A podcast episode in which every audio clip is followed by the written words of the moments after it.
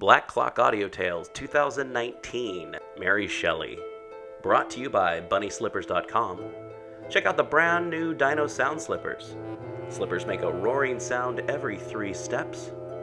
Made with green, scaly looking fabric that's actually a soft plush. Foam footbeds, non slip grips on your soles so you don't slip around. One size fits most up to women's 10.5, men's 9. Footbed measures 10.5. Black Clock Audio Tales is a daily podcast that reads you a story, either a chapter or two at a time, or a couple of short stories, maybe some folklore. Join us in our exploration of old ghost stories, supernatural fiction, horror tales, folk tales, fantasy, gothic horror, weird fiction, cosmic horror. And don't forget to join us at the end of the month every last Tuesday of the month where we have The People's Guide to the Cthulhu Mythos, where you get to hear me talking a lot more dumb voices than right now. Look for us wherever you look for podcasts, rate, review, and give us five, four, three, two, one stars. We don't like the one and two stars, but hey, if that's how you feel, you probably have a vendetta against us and don't know how to use the skip button. We are on the Instagram, the Facebook, and the Twitter as Black Clock Audio Tales, or just Google us, Black Clock Audio Tales. There's no one else named that, otherwise, we would name it this. Thank you, and let's get going with The Last Man by Mary Shelley.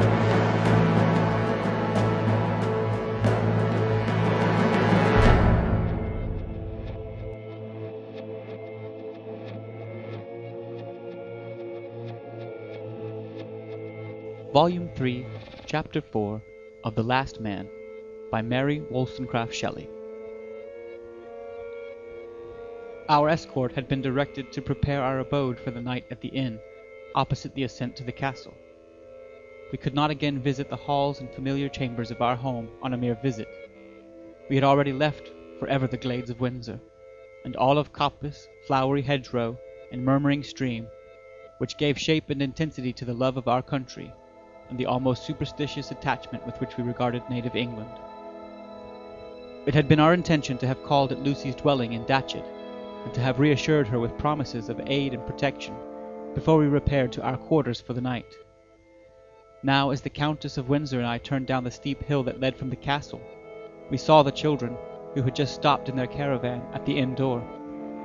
They had passed through Datchet without halting, I dreaded to meet them and to be the bearer of my tragic story, so while they were still occupied in the hurry of arrival, I suddenly left them, and through the snow and clear moonlight air, hastened along the well-known road to Datchet.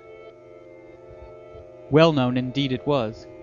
Each cottage stood on its accustomed site, each tree wore its familiar appearance. Habit had graven unerasably on my memory every turn and change of object on the road.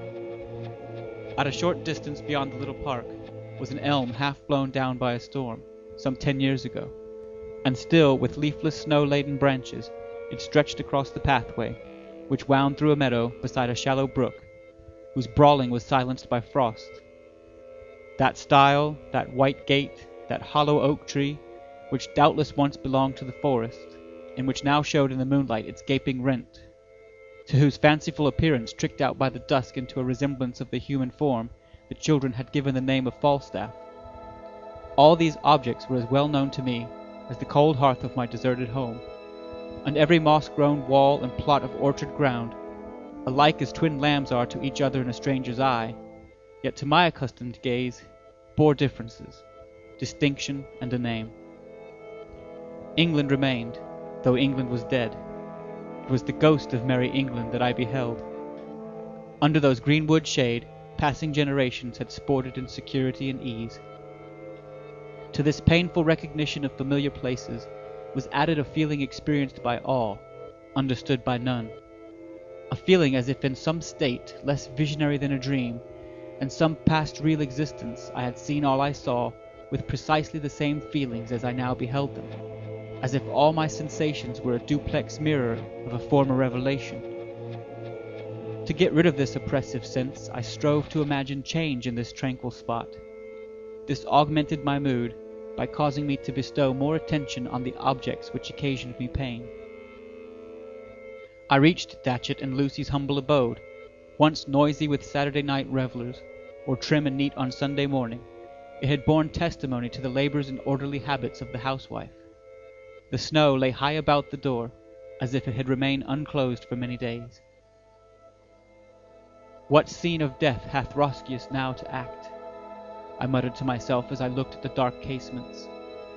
First I thought I saw a light in one of them, but it proved to be merely the refraction of the moonbeams, while the only sound was the crackling branches as the breeze whirred the snowflakes from them.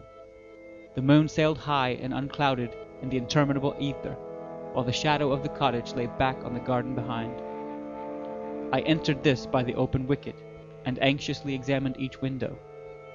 At length I detected a ray of light struggling through a closed shutter in one of the upper rooms. It was a novel feeling, alas, to look at any house and say there dwells its usual inmate.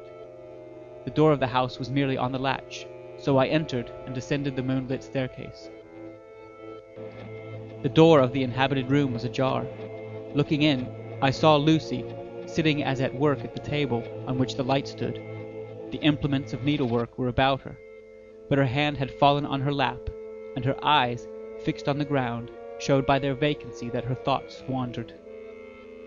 Traces of care and watching had diminished her former attractions, but her simple dress and cap, her desponding attitude, and the single candle that cast its light upon her, gave for a moment a picturesque grouping to the whole. A fearful reality recalled me from the thought. A figure lay stretched on the bed, covered by a sheet. Her mother was dead, and Lucy, apart from all the world, deserted and alone, watched beside the corpse during the weary night. I entered the room, and my unexpected appearance at first drew a scream from the lone survivor of a dead nation, but she recognized me and recovered herself, with the quick exercise of self-control habitual to her. Did you not expect me? I asked in that low voice which the presence of the dead makes us as it were instinctively assume. You are very good, replied she, to have come yourself.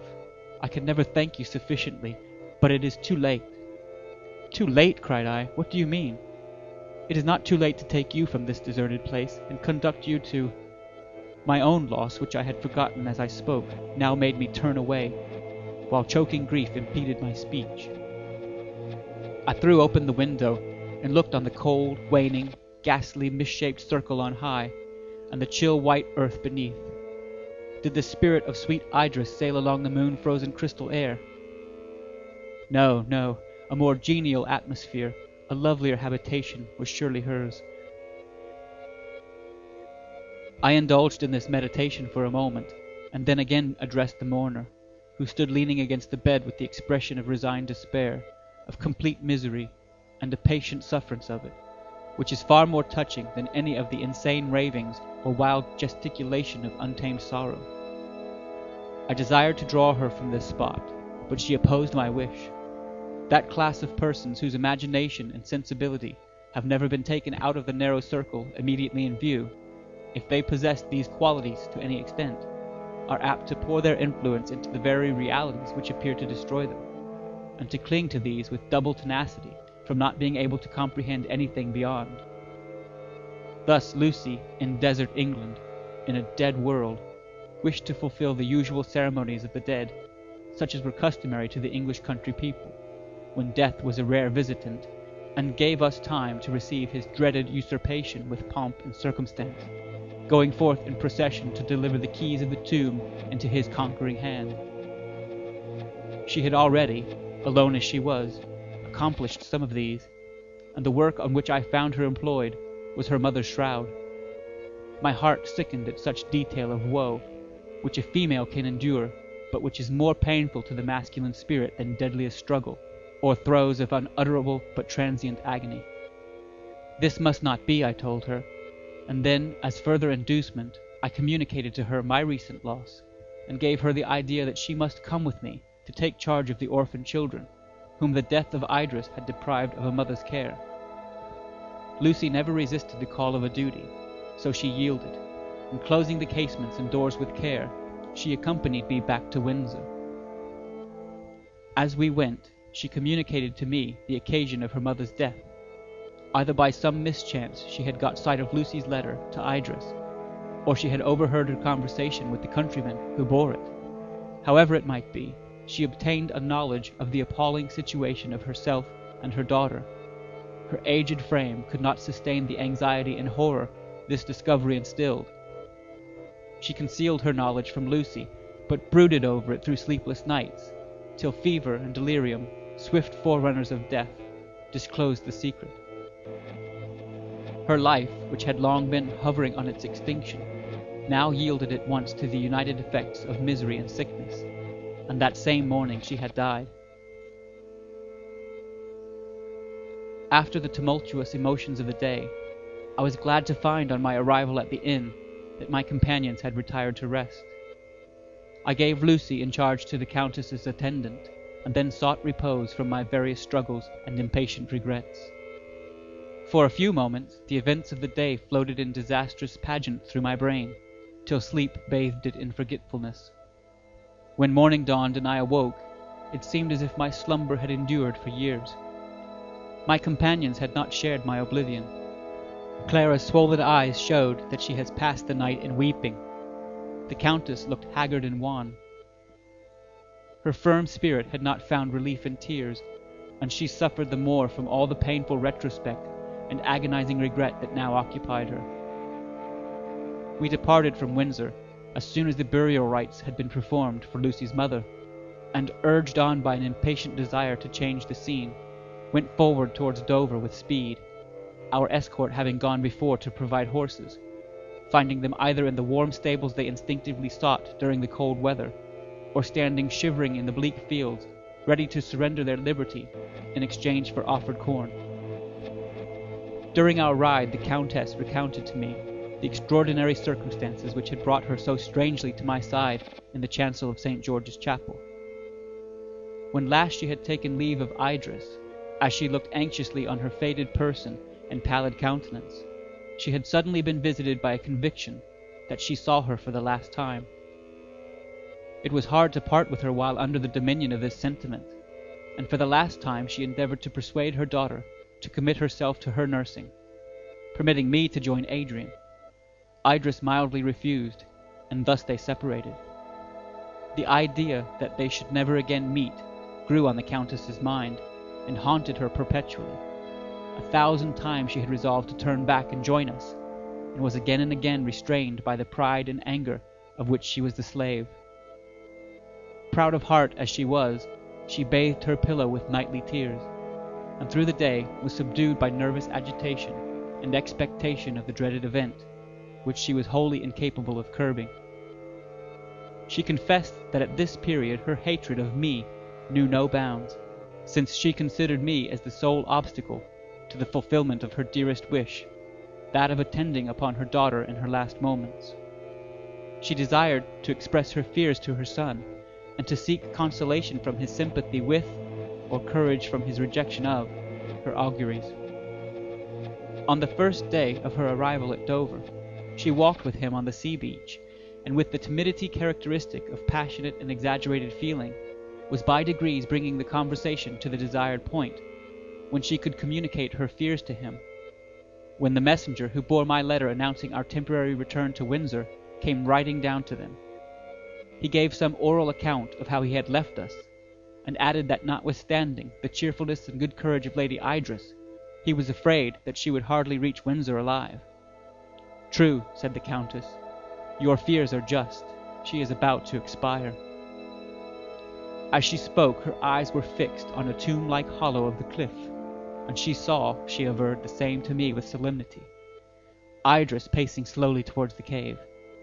She was turned from her, her head was bent down, her white dress was such as she was accustomed to wear, except that a thin crape-like veil covered her golden tresses, and concealed her as a dim transparent mist. She looked dejected, as docilely yielding to a commanding power. She submissively entered, and was lost in the dark recess. Were I subject to visionary moods, said the venerable lady, as she continued her narrative, I might doubt my eyes and condemn my credulity. But reality is the world I live in, and what I saw I doubt not had existence beyond myself. From that moment I could not rest. It was worth my existence to see her once again before she died. I knew that I should not accomplish this, yet I must endeavour. I immediately departed for Windsor, and though I was assured that we travelled speedily, it seemed to me that our progress was snail-like, and that delays were created solely for my annoyance. Still I accused you, and heaped on your head the fiery ashes of my burning impatience. It was no disappointment, though an agonizing pang, when you pointed to her last abode, and words would ill express the abhorrence I that moment felt towards you, the triumphant impediment to my dearest wishes.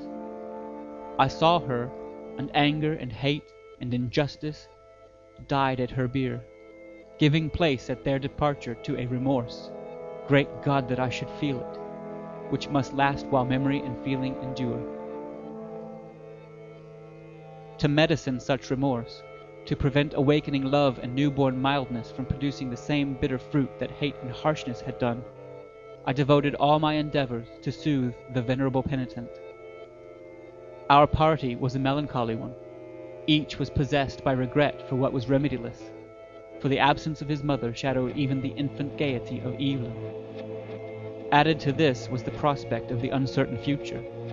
Before the final accomplishment of any great voluntary change, the mind vacillates, now soothing itself by fervent expectation, now recoiling from obstacles which seem never to have presented themselves before with so frightful an aspect.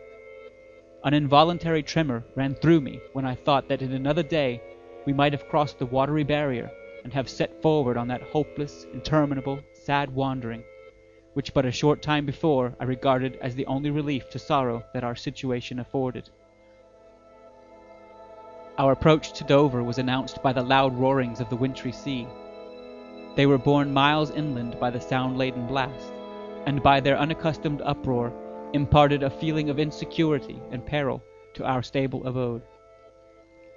At first we hardly permitted ourselves to think that any unusual eruption of nature caused this tremendous war of air and water, but rather fancied that we merely listened to what we had heard a thousand times before, when we had watched the flocks of fleece-crowned waves, driven by the wind, come to lament and die on the barren sands and pointed rocks. But we found upon advancing farther that Dover was overflowed. Many of the houses were overthrown by surges which filled the streets, and with hideous brawling sometimes retreated, leaving the pavement of the town bare, till again hurried forward by the influx of ocean, they returned with thunder sound to their usurped station. Hardly less disturbed than the tempestuous world of waters was the assembly of human beings, that from the cliff fearfully watched its ravings. On the morning of the arrival of the emigrants under the conduct of Adrian, the sea had been serene and glassy. The slight ripples refracted the sunbeams, which shed their radiance through the clear blue frosty air. This placid appearance of nature was hailed as a good augury for the voyage, and the chief immediately repaired to the harbour to examine two steamboats which were moored there. On the following midnight, when all were at rest, a frightful storm of wind and clattering rain and hail first disturbed them, and the voice of one shrieking in the streets that the sleepers must awake or they would be drowned. And when they rushed out, half clothed, to discover the meaning of this alarm, they found that the tide, rising above every mark, was rushing into the town. They ascended the cliff, but the darkness permitted only the white crest of waves to be seen, while the roaring wind mingled its howlings in dire accord with the wild surges. The awful hour of night, the utter inexperience of many who had never seen the sea before, the wailing of women and the cries of children added to the horror of the tumult. All the following day the same scene continued.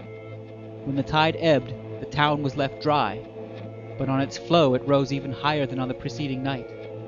The vast ships that lay rotting in the roads were whirled from their anchorage and driven and jammed against the cliff. The vessels in the harbor were flung on land like seaweed, and there battered to pieces by the breakers. The waves dashed against the cliff, which if any place it had been before loosened now gave way, and the affrighted crowd saw vast fragments of the near earth fall with crash and roar into the deep. This sight operated differently on different persons. The greater part thought it a judgment of God to prevent or punish our immigration from our native land. Many were doubly eager to quit a nook of ground now become their prison, which appeared unable to resist the inroads of ocean's giant waves.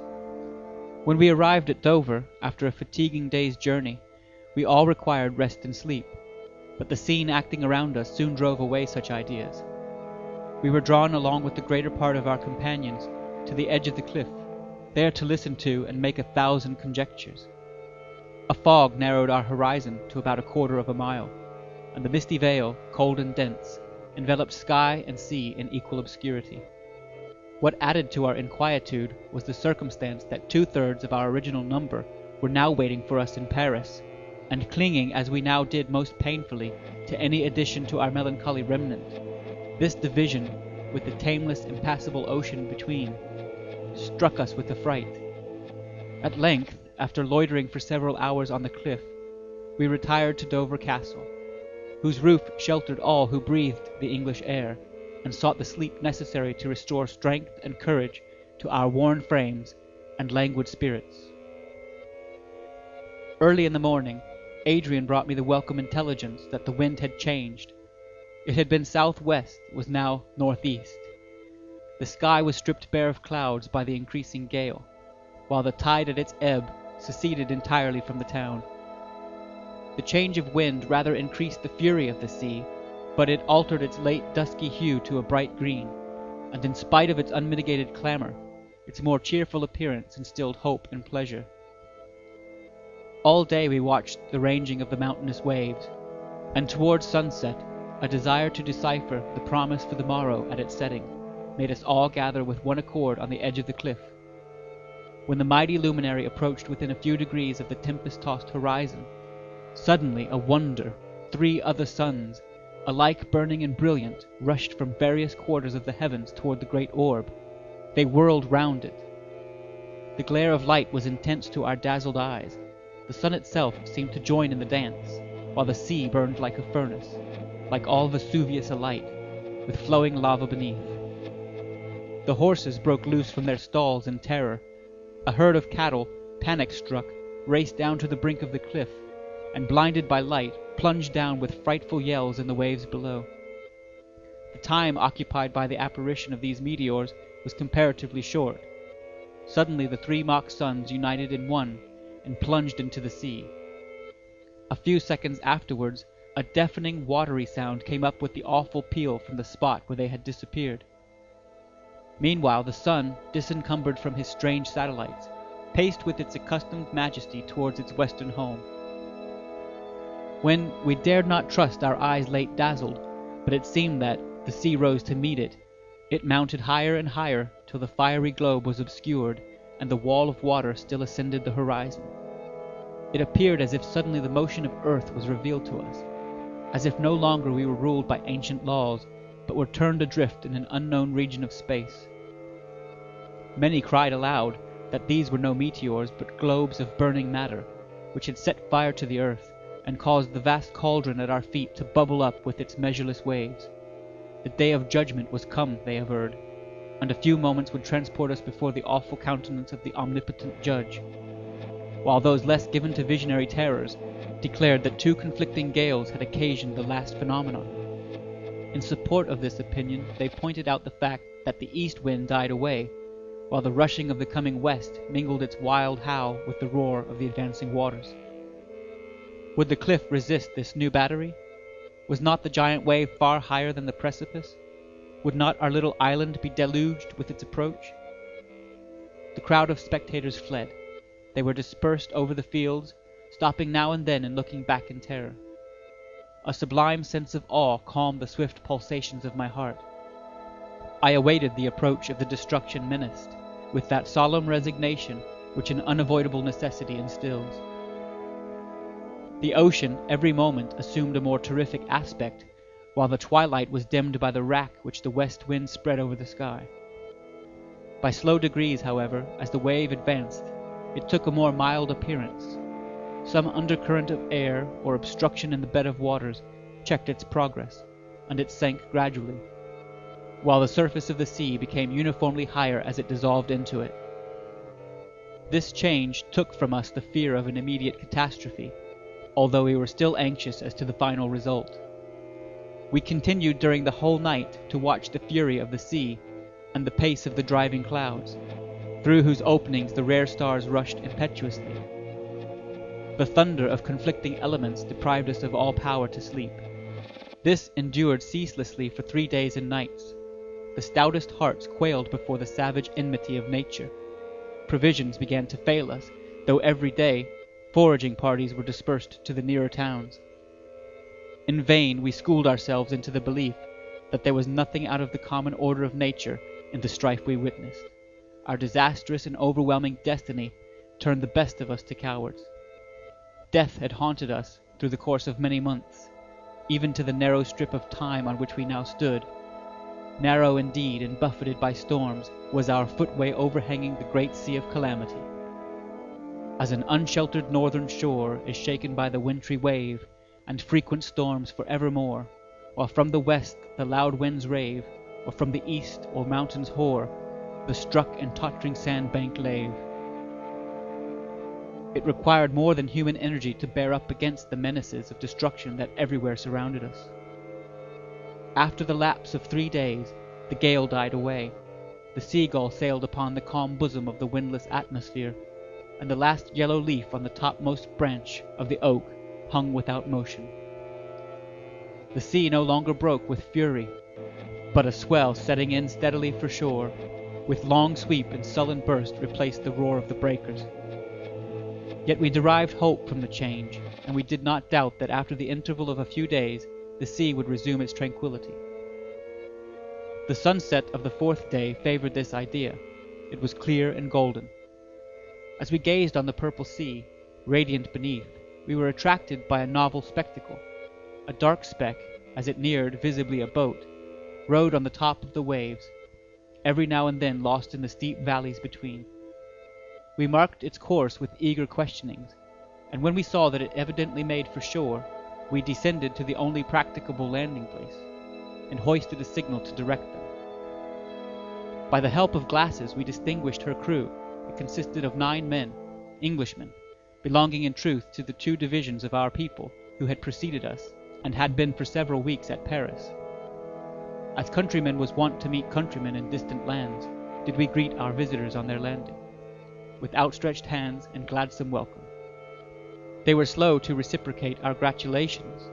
They looked angry and resentful, not less than the chafed sea which they had traversed with imminent peril, though apparently more displeased with each other than with us. It was strange to see these human beings, who appeared to be given forth by the earth like rare and inestimable plants, full of towering passion and the spirit of angry contest. Their first demand was to be conducted to the Lord Protector of England, so they called Adrian, though he had long discarded the empty title as a bitter mockery of the shadow to which the protectorship was now reduced. They were speedily led to Dover Castle, from whose keep Adrian had watched the movements of the boat. He received them with the interest and wonder so strange a visitation created, and the confusion occasioned by their angry demands for precedence. It was long before we could discover the secret meaning of this strange scene. By degrees, from the furious declamations of one, the fierce interruptions of another, and the bitter scoffs of a third, we found that they were deputies from our colony at Paris, from three parties there formed, who each, with angry rivalry, tried to attain a superiority over the other two.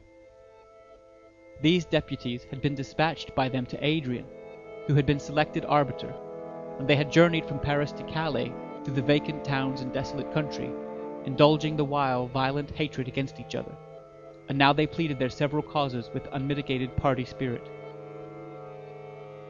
By examining the deputies apart, and after much investigation, we learnt the true state of things at Paris. Since Parliament had elected him Ryland's deputy, all the surviving English had submitted to Adrian. He was our captain to lead us from our native soil to unknown lands, our lawgiver and our preserver. On the first arrangement of our scheme of immigration, no continued separation of our members was contemplated, and the command of the whole body of gradual ascent of power had its apex in the Earl of Windsor. But unforeseen circumstances changed our plans for us, and occasioned the greater part of our numbers to be divided for the space of nearly two months from the supreme chief. They had gone over in two distinct bodies, and on their arrival at Paris, dissension arose between them. They had found Paris a desert. When first the plague had appeared, The return of travellers and merchants and communications by letter informed us regularly of the ravages made by disease on the continent. But with the increased mortality this intercourse declined and ceased. Even in England itself, communication from one part of the island to the other became slow and rare. No vessel stemmed the flood that divided Calais from Dover. Or if some melancholy voyager, wishing to assure himself of the life or death of his relatives, put from the French shore to return among us, often the greedy ocean swallowed his little craft, or after a day or two he was infected by the disorder, and died before he could tell the tale of the desolation of France. We were therefore to a great degree ignorant of the state of things on the continent and were not without some vague hope of finding numerous companions in its wide track. But the same causes that had so fearfully diminished the English nation had had even greater scope for mischief in the sisterland. France was a blank. During the long line of road from Calais to Paris, not one human being was found. In Paris there were a few, perhaps a hundred, who, resigned to their coming fate, flitted about the streets of the capital and assembled to converse of past times with that vivacity and even gaiety that seldom deserts the individuals of this nation. The English took uncontested possession of Paris. Its high houses and narrow streets were lifeless. A few pale figures were to be distinguished at the accustomed resort at the Tuileries. They wondered wherefore the islanders should approach their ill-fated city, for in the excess of wretchedness the sufferers always imagine that their part of the calamity is the bitterest as, when enduring intense pain, we would exchange the particular torture we writhe under for any other which should visit a different part of the frame. They listened to the account the immigrants gave of their motives for leaving their native land, with the shrug almost of disdain. Return, they said, return to your island, whose sea breezes and division from the continent give some promise of health. If pestilence among you has slain its hundreds, with us it has slain its thousands. Are you not even now more numerous than we are? A year ago you would have found only the sick burying the dead. Now we are happier, for the pang of struggle has passed away, and the few you find here are patiently waiting the final blow. But you, who are not content to die, breathe no longer the air of France, or soon you will only be a part of her soil. Thus, by menaces of the sword, they would have driven back those who had escaped from fire. But the peril left behind was deemed imminent by my countrymen, that before them doubtful and distant, and soon other feelings arose to obliterate fear, or to replace it by passions that ought to have had no place among a brotherhood of unhappy survivors of the expiring world. The more numerous divisions of immigrants which arrived first at Paris assumed a superiority of rank and power. The second party asserted their independence. A third was formed by a sectarian, a self-erected prophet, who, while he attributed all power and rule to God, strove to get the real command of his comrades into his own hands. This third division consisted of fewest individuals, but their purpose was more one, their obedience to their leader more entire, their fortitude and courage more unyielding and active. During the whole progress of the plague, the teachers of religion were in possession of great power a power of good if rightly directed, or of incalculable mischief if fanaticism or intolerance guided their efforts. In the present instance, a worse feeling than either of these actuated the leader. He was an impostor in the most determined sense of the term, a man who had in early life lost, through the indulgence of vicious propensities, all sense of rectitude or self-esteem, and who, when ambition was awakened in him, gave himself up to its influence unbridled by any scruple. His father had been a Methodist preacher, an enthusiastic man with simple intentions, but whose pernicious doctrines of election and special grace had contributed to destroy all conscientious feeling in his son. During the progress of the pestilence, he had entered upon various schemes by which to acquire adherents and power. Adrian had discovered and defeated these attempts, but Adrian was absent. The wolf assumed the shepherd's garb, and the flock admitted the deception. He had formed a party during the few weeks he had been in Paris, who zealously propagated the creed of his divine mission, and believed that safety and salvation were to be afforded only to those who put their trust in him. When once the spirit of dissension had arisen, the most frivolous causes gave it activity. The first party, on arriving at Paris, had taken possession of the Tuileries. Chance and friendly feeling had induced the second to lodge near them. A contest arose concerning the distribution of the pillage. The chiefs of the first division demanded that the whole should be placed at their disposal. With this assumption the opposite party refused to comply. When next the latter went to forage, the gates of Paris were shut on them. After overcoming this difficulty, they marched in a body to the Tuileries. They found that their enemies had been already expelled thence by the elect, as the fanatical party designated themselves, who refused to admit any into the palace who did not first abjure obedience to all except God, and his delegate on earth, their chief. Such was the beginning of the strife, which at length proceeded so far that the three divisions, armed, met in the Place Vendôme, each resolved to subdue by force the resistance of its adversaries. They assembled, their muskets were loaded, and even pointed at the breasts of their so-called enemies. One word had been sufficient, and there the last of mankind would have burthened their souls with the crime of murder, and dipped their hands in each other's blood. A sense of shame, a recollection that not only their cause, but the existence of the whole human race was at stake, entered the breast of the leader of the more numerous party. He was aware that if the ranks were thinned, no other recruits could fill them up, that each man was a priceless gem in a kingly crown, which if destroyed, the earth's deep entrails could yield no paragon. He was a young man, and had been hurried on by presumption, and the notion of his high rank and superiority to all other pretenders. Now he repented his work, he felt that all the blood about to be shed would be on his head. With sudden impulse, therefore, he spurred his horse between the bands, and having fixed a white handkerchief on the point of his uplifted sword, thus demanded parley. The opposite leaders obeyed the signal. He spoke with warmth. He reminded them of the oath all the chiefs had taken to submit to the Lord Protector. He declared their present meeting to be an act of treason and mutiny. He allowed that he had been hurried away by passion, but that a cooler moment had arrived, and he proposed that each party should send deputies to the Earl of Windsor, inviting his interference and offering submission to his decision. His offer was accepted so far that each leader consented to command a retreat, and moreover agreed that after the approbation of their several parties had been consulted, they should meet that night on some neutral spot to ratify the truce. At the meeting of the chiefs, this plan was finally concluded upon. The leader of the fanatics indeed refused to admit the arbitration of Adrian. He sent ambassadors rather than deputies to assert his claim, not plead his cause. The truce was to continue until the 1st of February, when the bands were again to assemble on the Place Vendôme.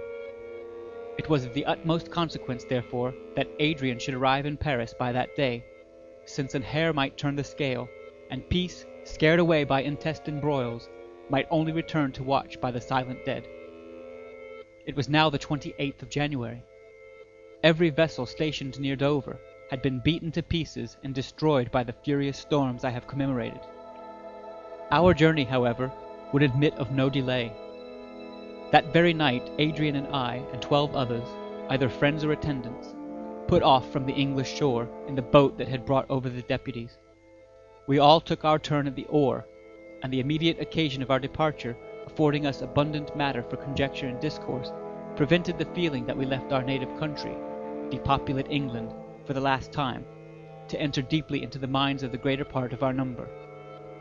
It was a serene starlight night, and the dark line of the English coast continued for some time visible at intervals, as we rose on the broad back of the waves. I exerted myself with my long oar to give swift impulse to our skiff, and while the waters splashed with melancholy sound against its sides, I looked with sad affection on this last glimpse of sea-girt England, and strained my eyes not too soon to lose sight of the castellated cliff which rose to protect the land of heroism and beauty from the inroads of ocean, that, turbulent as I had lately seen it, required such cyclopean walls for its repulsion. A solitary seagull winged its flight over our heads, to seek its nest in a cleft of the precipice. Yes, thou shalt revisit the land of thy birth, I thought, as I looked invidiously on the airy voyager. but we shall nevermore. Tomb of Idris, farewell. Grave in which my heart lies sepultured, farewell for ever. We were twelve hours at sea, and the heavy swell obliged us to exert all our strength. At length, by mere dint of rowing, we reached the French coast. The stars faded, and the grey morning cast a dim veil over the silver horns of the waning moon. The sun rose broad and red from the sea as we walked over the sands to Calais. Our first care was to procure horses, and although wearied by our night of watching and toil, some of our party immediately went in quest of these in the wide fields of the unenclosed and now barren plain around Calais. We divided ourselves, like seamen, into watches, and some reposed, while others prepared the morning's repast. Our foragers returned at noon with only six horses. On these, Adrian and I, and four others, proceeded on our journey towards the great city, which its inhabitants had fondly named the capital of the civilized world. Our horses had become, through their long holiday, almost wild, and we crossed the plain round Calais with impetuous speed. From the height near Boulogne, I turned again to look on England. Nature had cast a misty pall over her. Her cliff was hidden. There was spread the watery barrier that divided us, never again to be crossed. She lay on the ocean plain. In the great pool a swan's nest. Ruined the nest, alas! The swans of Albion had passed away for ever, an uninhabited rock in the wide Pacific, which had remained since the creation uninhabited, unnamed, unmarked, would be of as much account in the world's future history as desert England. Our journey was impeded by a thousand obstacles. As our horses grew tired, we had to seek for others, and hours were wasted while we exhausted our artifices to allure some of these enfranchised slaves of man to resume the yoke, or as we went from stable to stable through the towns, hoping to find some who had not forgotten the shelter of their native stalls. Our ill success in procuring them obliged us continually to leave some one of our companions behind, and on the first of February, Adrian and I entered Paris, wholly unaccompanied. The serene morning had dawned when we arrived at St. Denis, and the sun was high, when the clamour of voices and the clash, as we feared, of weapons guided us to where our countrymen had assembled on the Place Vendôme. We passed a knot of Frenchmen, who were talking earnestly of the madness of the insular invaders, and then coming by a sudden turn upon the Place, we saw the sun glitter in drawn swords and fixed bayonets, while yells and clamours rent the air. It was a scene of unaccustomed confusion in these days of depopulation. Roused by fancied wrongs and insulting scoffs, the opposite parties had rushed to attack each other while the elect, drawn up apart, seemed to wait an opportunity to fall with better advantage on their foes, when they should have mutually weakened each other. A merciful power interposed, and no blood was shed, for while the insane mob were in the very act of attack, the females, wives, mothers, and daughters rushed between. They seized the bridles, they embraced the knees of the horsemen, and hung on the necks or in weaponed arms of their enraged relatives. The shrill female scream was mingled with the manly shout, and formed the wild clamor that welcomed us on our arrival. Our voices could not be heard in the tumult. Adrian, however, was eminent for the white charger he rode. Spurring him, he dashed into the midst of the throng. He was recognized, and a loud cry raised for England and the Protector. The late adversaries warmed to affection at the sight of him, joined in heedless confusion, and surrounded him. The women kissed his hands, and the edges of his garments. Nay, his horse received tribute of their embraces. Some wept their welcome. He appeared an angel of peace descending among them, and the only danger was that his mortal nature would be demonstrated by his suffocation from the kindness of his friends. His voice was at length heard and obeyed. The crowd fell back. The chiefs alone rallied round him. I had seen Lord Raymond ride through his lines, his look of victory and majestic mien obtained the respect and obedience of all. Such was not the appearance or influence of Adrian. His slight figure, his fervent look, his gesture, more of deprecation than rule, were proofs that love, unmingled with fear, gave him dominion over the hearts of a multitude, who knew that he never flinched from danger, nor was actuated by other motives than care for the general welfare. No distinction was now visible between the two parties, late ready to shed each other's blood, for though neither would submit to the other, they both yielded ready obedience to the Earl of Windsor. One party, however, remained cut off from the rest, which did not sympathize in the joy exhibited on Adrian's arrival, or imbibe the spirit of peace, which fell like a dew upon the softened hearts of their countrymen. At the head of this assembly was a ponderous, dark-looking man, whose malign eye surveyed with gloating delight the stern looks of his followers. They had hitherto been inactive, but now perceiving themselves to be forgotten in the universal jubilee, they advanced with threatening gestures. Our friends had, as it were in wanton contention, attacked each other. They wanted but to be told that their cause was won, for it to become so. Their mutual anger had been a fire of straw, compared to the slow burning hatred they both entertained for these seceders, who seized a portion of the world to come, there to entrench and encapsulate themselves, and to issue with fearful sally and appalling denunciations on the mere common children of the earth. The first advance of the little army of the elect reawakened their rage. They grasped their arms and waited but their leader's signal to commence the attack, when the clear tones of Adrian's voice were heard, commanding them to fall back. With confused murmur and hurried retreat, as the wave ebbs clamorously from the sands it lately covered, our friends obeyed. Adrian rode singly into the space between the opposing bands. He approached the hostile leader, as requesting him to imitate his example, but his look was not obeyed, and the chief advanced, followed by his whole troop. There were many women among them who seemed more eager and resolute than their male companions.